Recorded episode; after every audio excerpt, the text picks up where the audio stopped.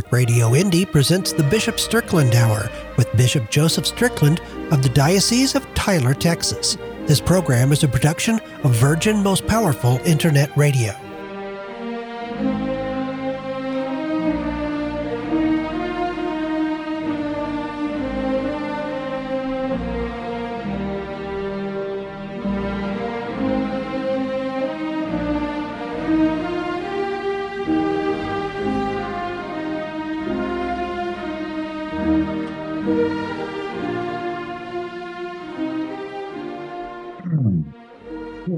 Welcome to the Bishop Strickland Hour. Terry Barber here. And we are going to be talking to the good bishop about Jesus Christ and his bride, the church. And today's theme is what does the church really teach about divine revelation? What does that mean? Because what we're going to be doing for the brand new people that are listening, we take his, the bishop's tweets, but also we're going to be delving into what I call a very simple catechism. It's published by the uh, the St. Philip Institute in the Diocese of Tyler, Texas. It's called The Way of Christ, the Student's Book. And I assume people can purchase that book if they go online to purchase it. And I think you're going to want to when we start going through this catechism.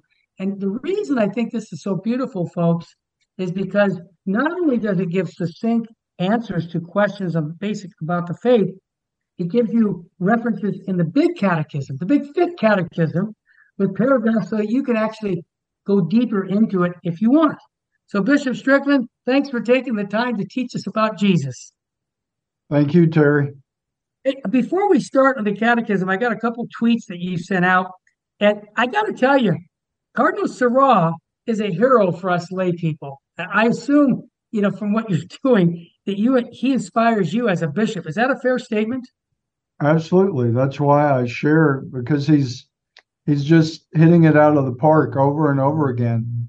Basic divine revelation, the truth, the glorious truth of the church. So we need that voice. We need many voices. Sadly, their their voices contradicting that. And we need the voice of truth that is everlasting coming from God. Well, that's what you tweeted. More wisdom from Cardinal Sarah. Let us support God's plan. He said this he said, the family is the natural preparation for communion with God. That is why the devil attacks it. Well, that's kind of what we heard Saint uh, uh, Mother, uh, excuse me, Saint um, Lucy, one of the children of Fatima, said that uh, the last battle will, be with the family. So Cardinal Sarah seems to be spot on. And you know, Saint John Paul II said in his letter back in 1993, the way the family goes is the way the culture goes. And I got to tell you, Bishop Strickland, your St. Philip Institute has a lot of resources for Catholic families and even people who are thinking about Catholic. Is is that one of the charisms of the St. Philip Institute to help Catholic families and just families in general fall deep in love with Jesus? Absolutely. Um, to form disciples, and the blessed, best place to form a disciple is in a family. And yeah. uh, that's true for all of us even in our ongoing journey, we need something similar to a family that supports us, challenges us, nurtures us. That's that's what the parish family should be, even for those people who are beyond growing up in the household of their family. The parish family should be supporting it as well. Got it. I have a tweet here about another brother bishop. He said, "Thank you, uh, Bishop Daly. We must teach the truth in the face of this evil and destructive agenda.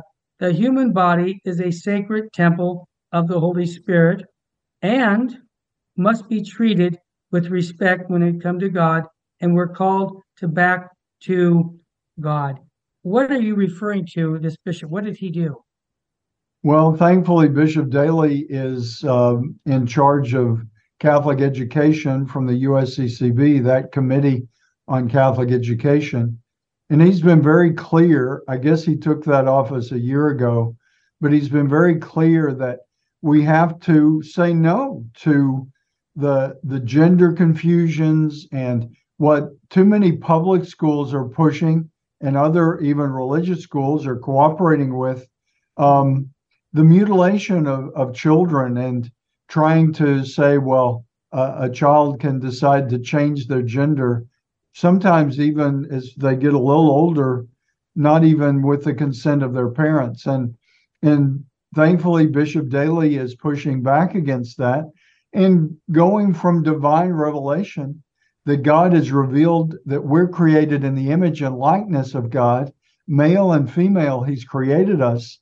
That is sacred truth. And thankfully, Bishop Daly is speaking up and saying, no, we can't allow these agendas that are evil and totally uh, uprooted from anything in divine revelation, any even natural law that should govern us. So I'm glad Bishop Daly is speaking up. I am too. If it's the same Bishop Daly from Spokane, was he in Spokane at one time? Yeah. Well, he and my wife went to school at USF, and uh, I've had many dinners with him. I wasn't sure because when he was the auxiliary bishop of San Francisco, he and Father Fessio were close. So really? I can, yeah, yeah, he's a good man. I, I he comes to all the pro life uh, meetings. Yeah, he's he's a solid guy. Bishop Strickland, there's a news ad uh, that came out today, and I'm really proud of the bishops' conference, and I'll tell you why.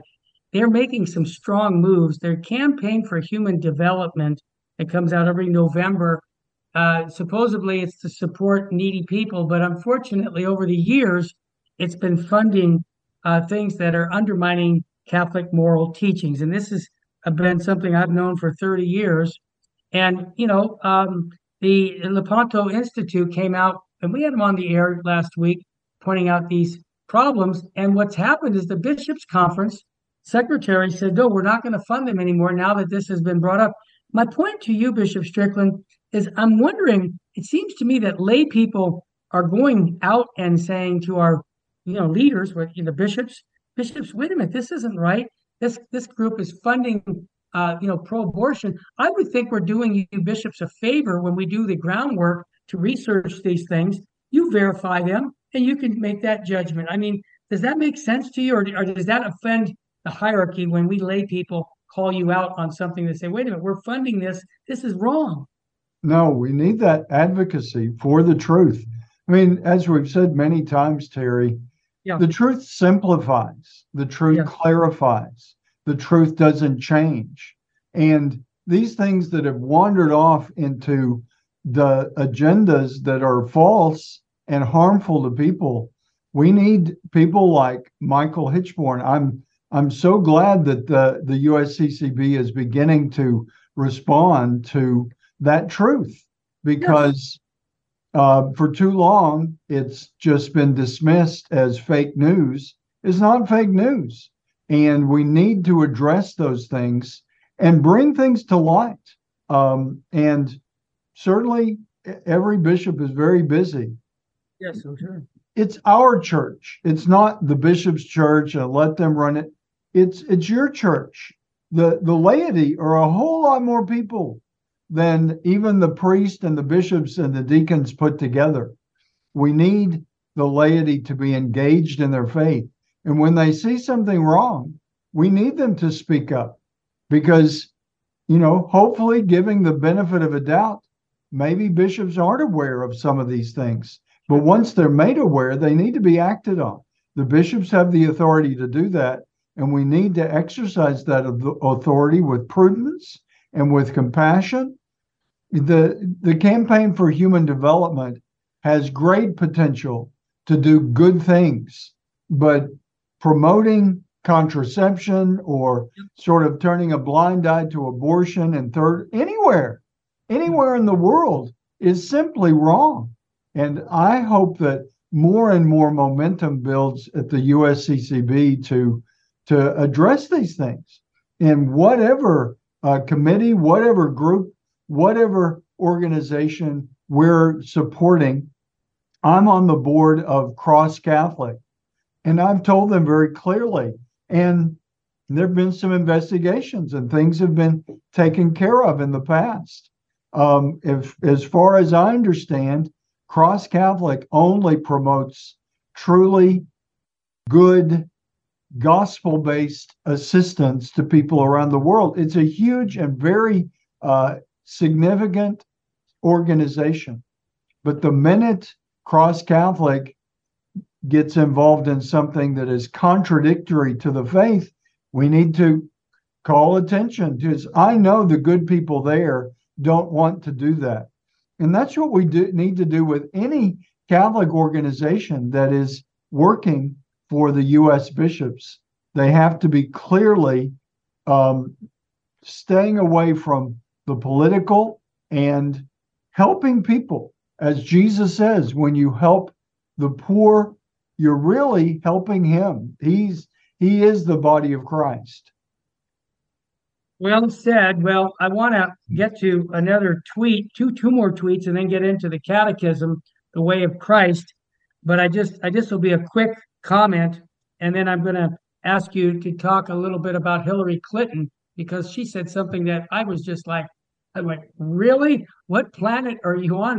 I mean, I need to pray more for you because your comment about abortion, I mean, it, just blew me away. But we'll get to that after the other side of the break. But quickly, Bishop or Cardinal Mueller said something that I just, it just, it was like, and this is news. It seems to me that it should be just straightforward. He says, we cannot make a compromise with the LGBT uh, lunacy. There's no possible compromise. That's absolutely wrong and absolutely false, absolutely dangerous for the people. You know, he doesn't sound like a cardinal to me. You know what he sounds like? Joe Sixpack saying, hey, wait a minute. We can't compromise. This is uh, wrong. Uh, adultery is wrong. We can't say it's it's legitimate because circumstances. That it's it's against the commandments. And so, uh, what made you tweet that? Because when I saw that, I thought, I thought you were some, you know, just local guy saying this. This is Cardinal Mueller, the prefect for the Doctrine of the Faith. At one time, he just calls it a.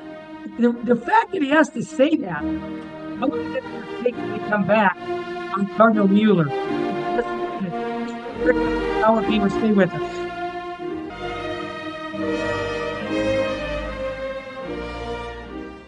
For your faith, it's completely changed my walk with Christ, and I'm so thankful to you guys for that. For your life, all I got to do is turn it on, and I'm lifted up. It lifts you up when you're feeling down.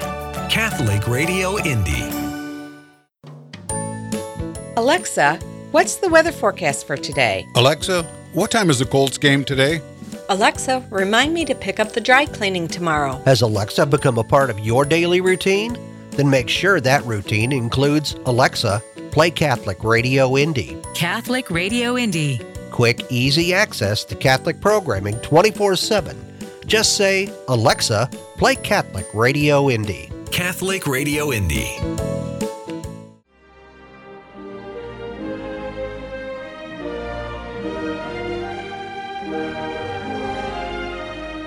Welcome back to the Bishop Strickland Hour. My name is Terry Barber.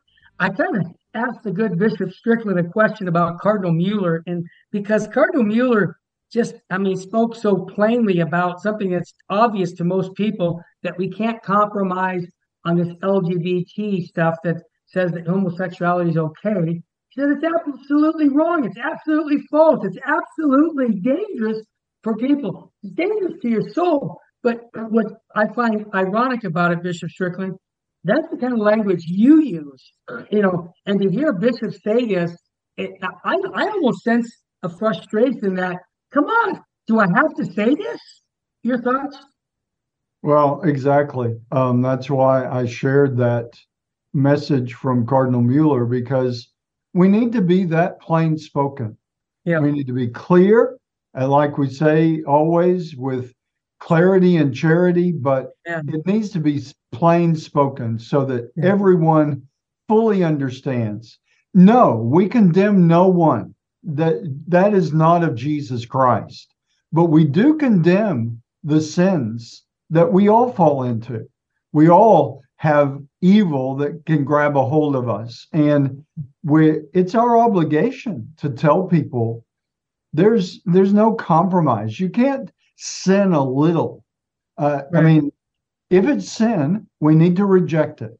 And yep. that is basically what the cardinal is saying. And with this whole LGBTQ agenda, yeah. it's harmful to people because yeah. it's teaching them things that aren't true.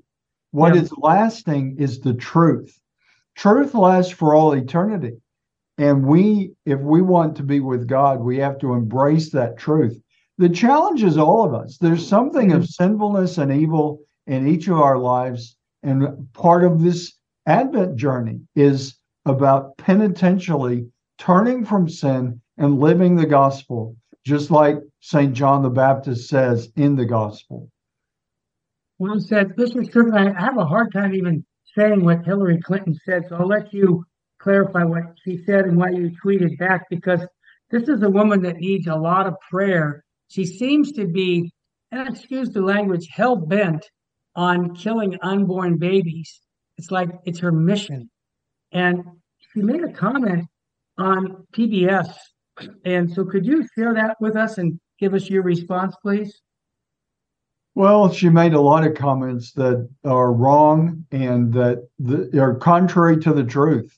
But what really prompted me was comparison comparing pro-life Christians to the Taliban, to to evil forces um, that are wanting to destroy people. That is just false, and it's it's rhetoric that doesn't need to be allowed. Um, mm-hmm. I mean, certainly we believe in free speech, but that's hate speech toward pro-life Christians, and it doesn't need to continue. Um, you know, I said what I said about Hillary, um, acknowledging that. I mean, she's she's a daughter of God, as I always Amen. try to remember, and I always have to remind myself. But she's promoting an evil agenda. In that sense, calling her evil is for her own good because yes. she needs to wake up. She needs to understand what the truth is. And it's it's our obligation, we who have been blessed with the truth, whoever rejects it is rejected by the people in the time of Jesus Christ. They crucified him because they didn't want his truth. But we like the martyrs and all the saints through the ages, we have an obligation to share that truth. It's a glorious, joyful, life giving, fulfilling beyond anything this world can offer us. And Hillary Clinton, and sadly, she represents a lot of people. She doesn't hold office today. She's a former presidential candidate, a former, former, former. She is not presently serving, but, and that's what I said she needs to be silenced. So people say, "Oh, he's you know he's he's saying to attack her." Absolutely not. We don't do that as Christians. Amen. But that message that is false doesn't need to be allowed to just continue. Sure, she has the right of free speech, but I have the right of free speech as well. And Amen. there is something called hate speech. If if she was saying something like that about certain other groups, they'd be all over her. But we Christians, especially conservative, pro life Christians, which to me is the only kind of Christian we can be, we have to be pro life because life comes from God. That's part of what God has revealed to us. So, out of all charity, um, I said the same, something similar, maybe said it a little better um, to this um, person that is, uh, I forget the name, but promoting all the, you know, saying that we need to promote this transgender agenda and to, you know, make sure that children have, you know, hormone blockers and all sorts yeah. of diabolical stuff that is contrary to our created nature that comes from God. He made us male and female. And so I said, this has to be opposed as well. Um, and all of that agenda, we're, we're too docile sometimes. Of course, we don't attack anyone. And every person, we have to remember, is precious to God. God loves us more than we can imagine. And that's true for Hillary Clinton. That's true for every person that may hold values that are totally contrary to what God has revealed to us.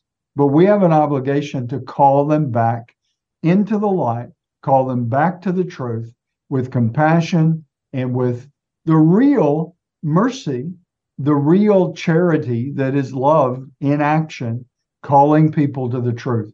That's the greatest charity. So, the greatest charity toward Hillary Clinton is to call her to the truth and to recognize that if we don't do that, that is the greatest act of hatred and harm to her is to say, oh, go ahead and ignore the truth, keep saying things that are false. But a lot of people hold her in esteem. Um, and we need to let them know that she is t- saying things that are simply not true. Really, what really lit the fuse with me was because she's influential. If yes. she were to to change this rhetoric, it would have an effect on a lot of people. Mm-hmm. And we need to call it out when they say, oh, well, a woman has a right to do with her body what she wants. True.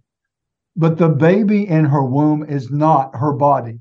That's scientifically, biologically founded on science. That's what God has revealed to us. There's another child of God there, and we need to call it out. Anytime we hear that, we need to say, no, that isn't the truth.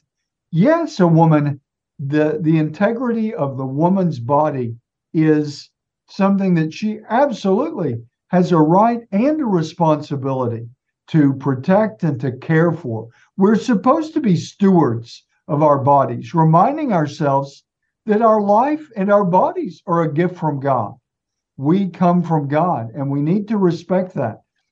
Every man, every woman needs to respect that. But to disrespect the child in the womb who has their own God given body and life, that is diabolical and it's evil. And we've got to continue to call it out every time someone says that because there are too many people who don't think deeply and just say, oh, well, somebody like Hillary Clinton said this, so I guess it's the truth. No, it's not. And we need to remind people for their own sake, for Hillary Clinton's sake, and for the sake of the unborn child. Absolutely, we have to take care of the woman who is carrying that child. But we've got to remember when you see a woman carrying a child in her womb, you're seeing two people. One is very visible, the other is hidden in the womb. But there are two people there. And that's the mindset. We need to just accept and acknowledge and call it out when people say, oh, it's just a clump of cells or it's some something that the woman has a right to eliminate. That's simply not the truth. You know, Bishop Strickland, thank you for speaking up for the unborn because you know what? They don't have anybody to speak up. They can't speak up for themselves. And I really think when, you know, when when John Paul II, I think I've said this before on the air. Mm-hmm. I, I, I repeat this, but Saint John Paul II was was being criticized by some people in the church, saying you seem to always be talking about the unborn, and can't you lay off a little bit on that? And his response was, when they stop killing the unborn babies to the numbers that we have worldwide, you won't hear from me. But until that happens, I'm going to continue to speak out because, as he said, they don't have a voice. And I think that that's what's nice about uh, what we can do here with our our show. We can have that voice because let's think about it. The most merciless thing we can do to somebody is let them wallow in their sin. So actually, Bishop Strickland, you're well, you're uh, admonishing the sinner. And what I mean by that, objectively, what Hillary Clinton is saying is contrary to God's law. That's it. That's it. And so if we let her go and say, well, you know, who cares? That tells me that you don't care about her and her eternal salvation. And we should be caring about everyone, whether it's President Clinton, who uh, president, whoever the president is, high officials, makes no difference. Everybody is a child of God. You've said that over and over again. So I appreciate you, you calling this out because, you, like you said, a lot of people just say, "Oh, Hillary Clinton said it. Oh, it must be true." Well, no, and I think that's important. What I'd like to do when we come back from the break is take the chapter one of the catechism called The Way of Christ. And I got the copy of the student's book. Um, I think that the St. Philip Institute of Catechesis and Evangelization published this back in 18, 2018. Uh, I'd like to give it more exposure because it's so basic on catechesis. I, I think Bishop Strickland, this is something critical because I keep hearing people saying to me, Well, I didn't know that. I didn't know that. It's like, really? I I should I guess shake my head and say, Well, where, where did you get where did you go to get your catechesis? Well, I didn't. I mean, you know, I just kind of got pushed through and went, Well, tell me about your catechesis. Well, we had pizza, we had drinks and soda, and that's what we did. We we helped people out, but we never got into doctrine. It seems to me the church has a great need to teach the fundamentals of the faith. And I think that that's what we're going to do when we come back, chapter one on the divine revelation. Before we break, Bishop Strickland, uh, is this something that uh, the St. St. Uh, Paul, no, that's not St. St. Paul's Institute, it took years to develop? I mean, is this something that was a big project that took a long time to put together? Well, it took a while. Um, the, the Institute started in 2017, and we had had some people that worked on the basics of this even prior to the Institute existing. Um, but it was refined and worked on, and had some great people develop this. Great. When we come back, we're gonna we're gonna get right into the way of Christ catechism. Stay with us, family.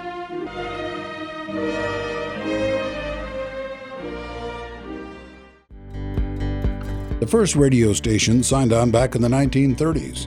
And wow, people could get news without having to wait for the next day's newspaper and hear great entertainment right in their living rooms. Uh, but then in the late 40s, television came along. And since it could add visual content, well, that would probably kill off radio. But it didn't. In the 70s, satellite radio, 8 track tapes and cassettes, and the Walkman came along. Surely one of these would kill off radio. But they didn't. Now there's streaming on computers, podcasts, Alexa, and smartphones that put the world at your fingertips. And you know what? Radio is still here. In fact, a recent survey of people aged 18 and up showed that on a monthly basis, radio reached more people than television, including time shifted TV. And for audio programming, more people than smartphones, PC, Alexa, or tablets. When you support Catholic Radio Indy, you're supporting a powerful tool that has the potential to reach over 1 million people every day with the message of salvation. If you're one of our donors, thank you very much. If you haven't joined our family of donors yet, today would be a good day to do that. Just go to CatholicRadioIndy.org and click on the donate button. That's CatholicRadioIndy.org. And thank you for your support. Do you sometimes think that nobody prays for you? Does it seem like your concerns and worries aren't shared by anybody else? If so, then put that away. We here at Catholic Radio Indy pray for you, our listeners, every single day. If you have a special prayer request, go to www.catholicradioindy.org and let us know. We lift up our listeners' prayers each morning. It's how we start our workday. Let us pray for you, and may God bless you abundantly. You can hear the Holy Mass every day at 8 a.m. right here on Catholic Radio Indy.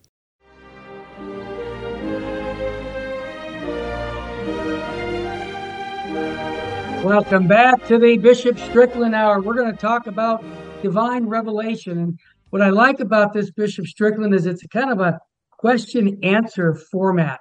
And I grew up with the Baltimore Catechism. And I got to tell you, it worked for me. I mean, I, as a young man, I loved having question answer. I learned so much.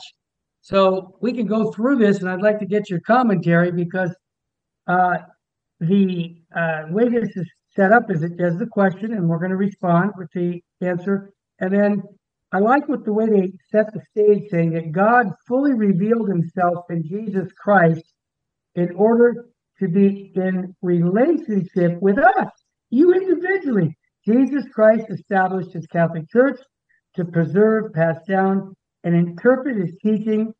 Jesus' teachings are passed down through sacred scripture and sacred tradition. That paragraph right there in itself says more. I, I, would hope that all Catholics know that, Bishop Strickland. But when I brought this up to people, it's new to them. This is, I'm assuming, even our listeners right now. I know thousands of people, five thousand people every every uh, week listen to on LifeSite News uh, your show, and I bet you a good percentage of them haven't heard that taught to them, and if it was, it was probably decades ago. So here's the first question: What is divine revelation? And it says, divine revelation is God's act of revealing both Himself and His plan of salvation. God revealed Himself in order to have an intimate relationship with us. He revealed himself to the Jews over time, and then by sending his son Jesus Christ, Jesus fully revealed God and God's plan for our salvation. Uh, can, can I just jump in and say that if God stopped thinking about Bishop Strickland or Terry Barber, we'd cease to exist. And, and I think that paragraph says a lot about what we're trying to relate that we need that relationship with Christ. But your thoughts on that? Yeah, Ter- Terry, I think it, it captures well, you know, the basic belief. And as it asks, what is divine revelation? I would add the question, who is divine revelation? Because, and as we go through this, just these two pages that cover this first um, mm-hmm. section, section one, in the right. book, uh, The Way of Christ, it goes on to remind us that Jesus Christ is the fullness of revelation.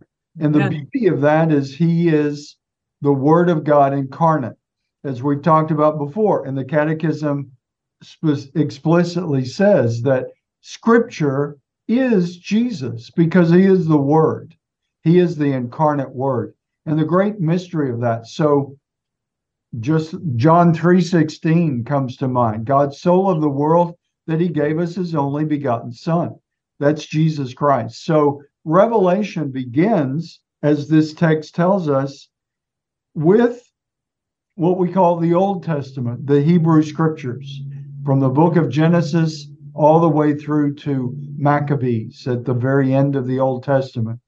All of those books are setting the stage among the people of Israel for the coming of Jesus, the Messiah. Uh, the Gospels tell the story of that Messiah. So Jesus is the person of divine revelation, and the scriptures tell us the story of divine revelation. Um, one of the and what I'd like to do as we go through these things, Terry, sure. is sure. to think about the the pressing issues, you might say, or the real controversies that are around us. And I would point people, they don't have the text yet, but I hope they can order it through stphilipinstitute.org. Um, just you can go to the website and the way of Christ. It's not expensive and it's a great basic text, even for those who are well versed in the faith. It's a great simple review to just remind ourselves of the richness of our faith. And there's a section, uh, find out more, going to the catechism. You referred to it already.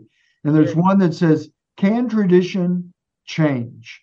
That's a critical question.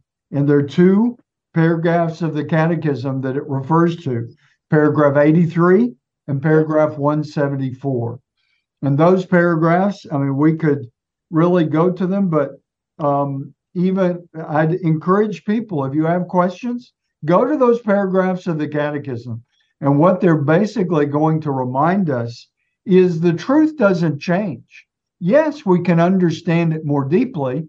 In a very real sense, that's what the history of divine revelation is. The people of Israel came to know the one true God. And then with Jesus, his son coming, to fulfill revelation, revelation in the person of the incarnate Son of God, the Jewish people were presented the fullness of that truth of who God is one God in three persons, the Trinity. God is one. So that truth of, I think that's a great illustration of what we always have to remember how the dynamic of revelation works the truth that God is one didn't change. It didn't disappear. It didn't get updated and, and sort of erased. It, we went deeper into understanding. God is one, but in that oneness is the mystery of three persons in the one God Father, Son, and Holy Spirit. That's revealed through the Son, and the Father and the Son ultimately sending the Holy Spirit and giving birth to the church. That's how we always have to approach revelation. The truth doesn't change. Yes, we in our limited human understanding can come to understand it more deeply. And the great revelation will happen. We pray that we will be in the beatific vision. That's where God wants us to be with Him for all eternity. And then talk about, I mean, what occurs to me, Terry, is for, and many of the Jewish people, the people of Israel, the chosen people, rejected this deeper revelation because they said, no, God is one. How can he claim to be God? And there was all sorts of controversy, even in the time of Christ. And ultimately, that was the crime that the Jewish people cooperated with its crucifixion for. It wasn't just the Jewish people, it was the Roman authorities as well. So you could say the whole world ganged up on the Son of God to eliminate him, to get rid of him. They didn't want what he was revealing, the beautiful and glorious truth that he was revealing. But it was still the truth. And his resurrection showed that they tried to get rid of him, but they couldn't. what we have to, to remember is that progression of revelation. We can't say claim to fully know God. The scriptures make it very clear that God is a mystery that is beyond us. The Hebrews, the people of Israel, had that tradition that you couldn't see God or it would destroy you. And we still believe that to see the fullness of God, to see God in all of his glory, we couldn't take it. And even saying that it would destroy us is is really not quite the point. It's just we couldn't exist in the presence of the fullness of God. It would just literally blow our minds. Yeah. So wow. when Jesus comes, we can understand. I mean, the church, through her growth and wisdom, has helped us to understand that we should have compassion for the people of Israel. We should pray for the chosen people. They remain the chosen people in the mystery of God's plan, but they couldn't embrace this revelation of truth in the person of Jesus Christ. But we have to remember in these paragraphs, even without reading reading them, I know that they give us that basic truth. No, the truth doesn't change yes, we can know it more deeply, more profoundly. And ultimately, all the truth we know in the Bible, I love, I've quoted before what St. Thomas Aquinas says, one of the greatest theologians in the church's history. And he said everything he had written was straw compared to the truth that he was writing about, the truth of God. We always have to approach divine revelation in that context. Well said. And I I really enjoy the dialogue here, question answers. Next question, and again, I appreciate you saying let's apply this to today's modern man and where many of us in the church are making a mistake because if this divine revelation doesn't change, that it's at the death of the last apostle, that was it, then we should be reassured that uh, that what Jesus taught will not change just because of uh, 2,000 years later. So here's the next question How, how are the teaching of Jesus Christ passed down to us? Answer They are passed down to us under the action of the Holy Spirit through sacred scripture, sacred tradition, the magisterium. The Holy Spirit inspired sacred scripture. It preserves sacred tradition, assists the leaders of the church in interpreting scripture and tradition. What a, a quick summary. And I know that the catechism is like four or five verses that talk about the leaders of the church. what a responsibility for leaders of the church. Wow. Your yeah, thoughts? absolutely. That's why one of the promises we make as bishops is to guard mm-hmm. the deposit of faith. That's oh, exactly yeah. what it's talking about. What is the truth that has been revealed to us? And it, and this lines it out very well. Sacred scripture, sacred tradition, and the magisterium, the teachings of the popes and the bishops through the centuries that help us to understand the truth that's been revealed more profoundly and more deeply, uh, interpreting what it means. And um, that is is essential for all of us to have a deeper understanding of and to to continue to hold to that treasure of the deposit of faith the, the sacred tradition that that teaches us who we are and who God is. Well so We're going to take a quick break now, and then we'll continue on divine revelation. What does the Catholic Church teach? Stay with us, family. We'll be right back.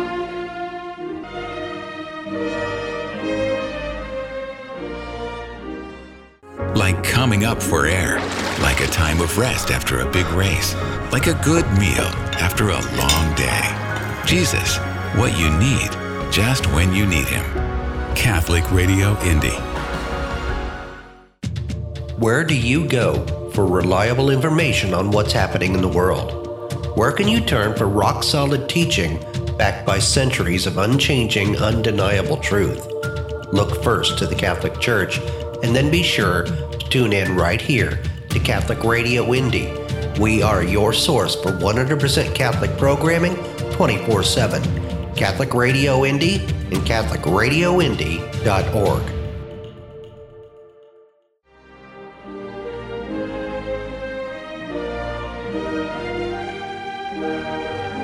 Welcome back to the Bishop Strickland Hour. I feel like this is a Bible study, and we're going through what the Catholic Church teaches on basic teachings on divine revelation. And what a great thing to do. Maybe you can't get to a Bible study at your parish, but this basic material here should help you understand some basics on the Bible. One of the questions that come up next, and they kind of just follow like the old Baltimore Catechism, who are the leaders of the church? Question mark. Jesus is the invisible leader of the church. The church's visible leaders are the Pope, the bishops, in union with him. Jesus first established the apostles as leaders, who gave their authority to bishops. They ordained as their successors. The unbreakable line from the apostles to the present day bishops and priests is called, and I love this term, an apostolic succession. We're an apostolic church, yeah. Jesus also made the apostle Peter the leader of the whole church when he gave him symbolic sign of the keys to the kingdom of heaven. We can reference Matthew chapter 16 when he said, Peter, you are Peter, and on this rock I will build my church. The successors of St. Peter, the Pope, is the highest visible authority of the church. And it says the last paragraph the Pope and bishops, in union with him, make up the magisterium, the church's teaching office. The magisterium is the authoritative interpreter of divine revelation because Jesus sent the Holy Spirit to guide the Pope and those bishops in union with him. The magisterium exercises its teaching office to the highest degree when it gives an infallible teaching on faith and morals, which it hardly ever has done in 2,000 years. But Bishop Strickland, your thoughts? Well, I think in the present time, what's in, what's critical about that paragraph three is Jesus is the invisible leader of the church. The church's visible leaders are the Pope and the bishops in union with him. It all starts with Jesus, and that's what we have to remember. Anything that is contradictory to what Jesus has revealed through his church, through the ages, we have to say no. And. That is where there's a lot of confusion now because um, there are just a lot of voices that are contradicting what Jesus said. And, you know, we've got to just keep going back to Jesus is the really the invisible leader of the church. And we've got to look to him and to everything that has gone before. And like we talked about, the truth doesn't change, no. it develops and deepens. And I think that what I've said to people very often is just like, I mean, you know, both of us are men in our 60s. We've gotten older, but the, we're the same person. A person, really, there's an essence of a person. Certainly, we grow and we learn and hopefully get more mature and less sinful and all of those things. But we're the same person that we were as 10 year old boys yeah. when we were kids. That's the reality of the person. That's the yeah. beauty of the person that we are unique sons of God as Jesus Christ is. Yes. The the unique divine son of God. Yes. But when we put the truth into the context that it's talking about a person, it's talking about knowing Jesus Christ, I, I find that easier to to be reminded that yes, I mean, as people, we develop, we grow, but we don't change into something else. We don't change drastically the basic truth of who we are, and neither does Jesus Christ. Yeah. Bishop Strickland, uh, we're going to go to the next question, but I just want to re- reaffirm what that statement said that Jesus is the invisible leader of the church. The Pope is the vicar of Christ. And I know this hurts people for me to say this. He's not the superior of Christ. And what I mean by that is he also has to answer to Jesus Christ's revelation, just like you as a bishop, because he made a promise to confirm us in our faith. I mention that because I pray my rosary each night, and my intention for the Holy Father is to confirm us in our faith because that is his job description from Scripture. And I, I just wanted to mention that before we go to the last one. I think we can get this last one in. Just, well, maybe not. Maybe we'll try. When is the magisterium infallible? The magisterium speaks infallible in two main ways. The first way is an ecumenical council, a meeting of the Pope and the bishops from around the world. There have been only 21 ecumenical councils in 2,000 years of history of the church. The second way is when the Pope teaches infallibly from the whole church, or they call it ex cathedra, from the chair of Peter, infallibility does not mean the Pope or the bishops will be will be great examples of holiness, nor that they will pick the winning sports team. Yes, I was like that. They are only infallible on issues of faith and morals. That's important.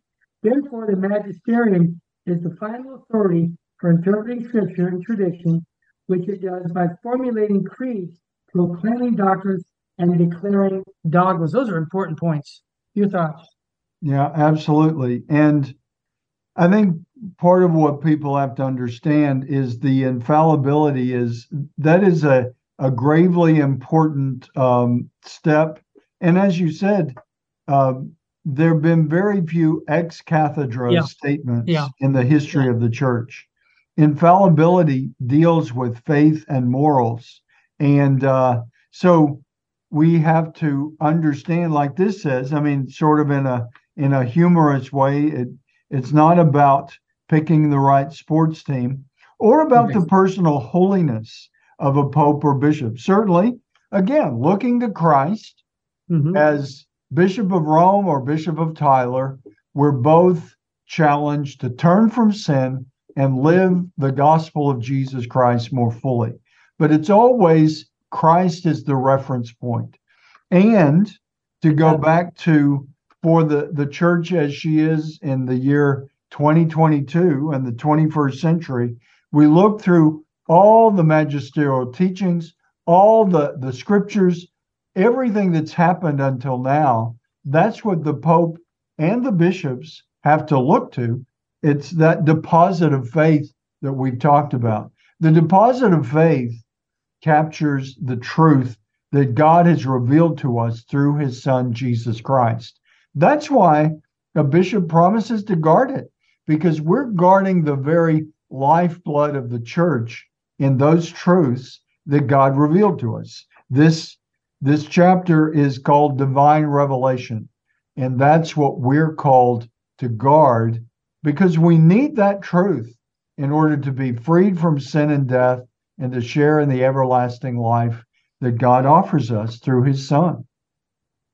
Bishop Strickland, you know, I, I'm listening to you and I'm saying to myself, I got to believe what you're doing here in teaching the fundamentals of the faith is probably uh, the, one of the most important things a bishop could be doing.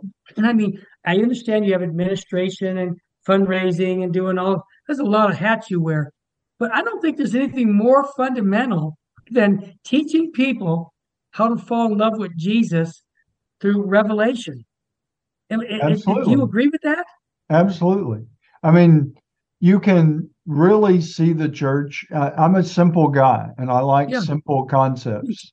Yeah. Um, but the job of a bishop, the job of any priest, really the job of every disciple, every baptized mm-hmm. Christian, yeah. is to introduce our Lord and Savior Jesus Christ more fully to every person we encounter that means we have to know him more fully.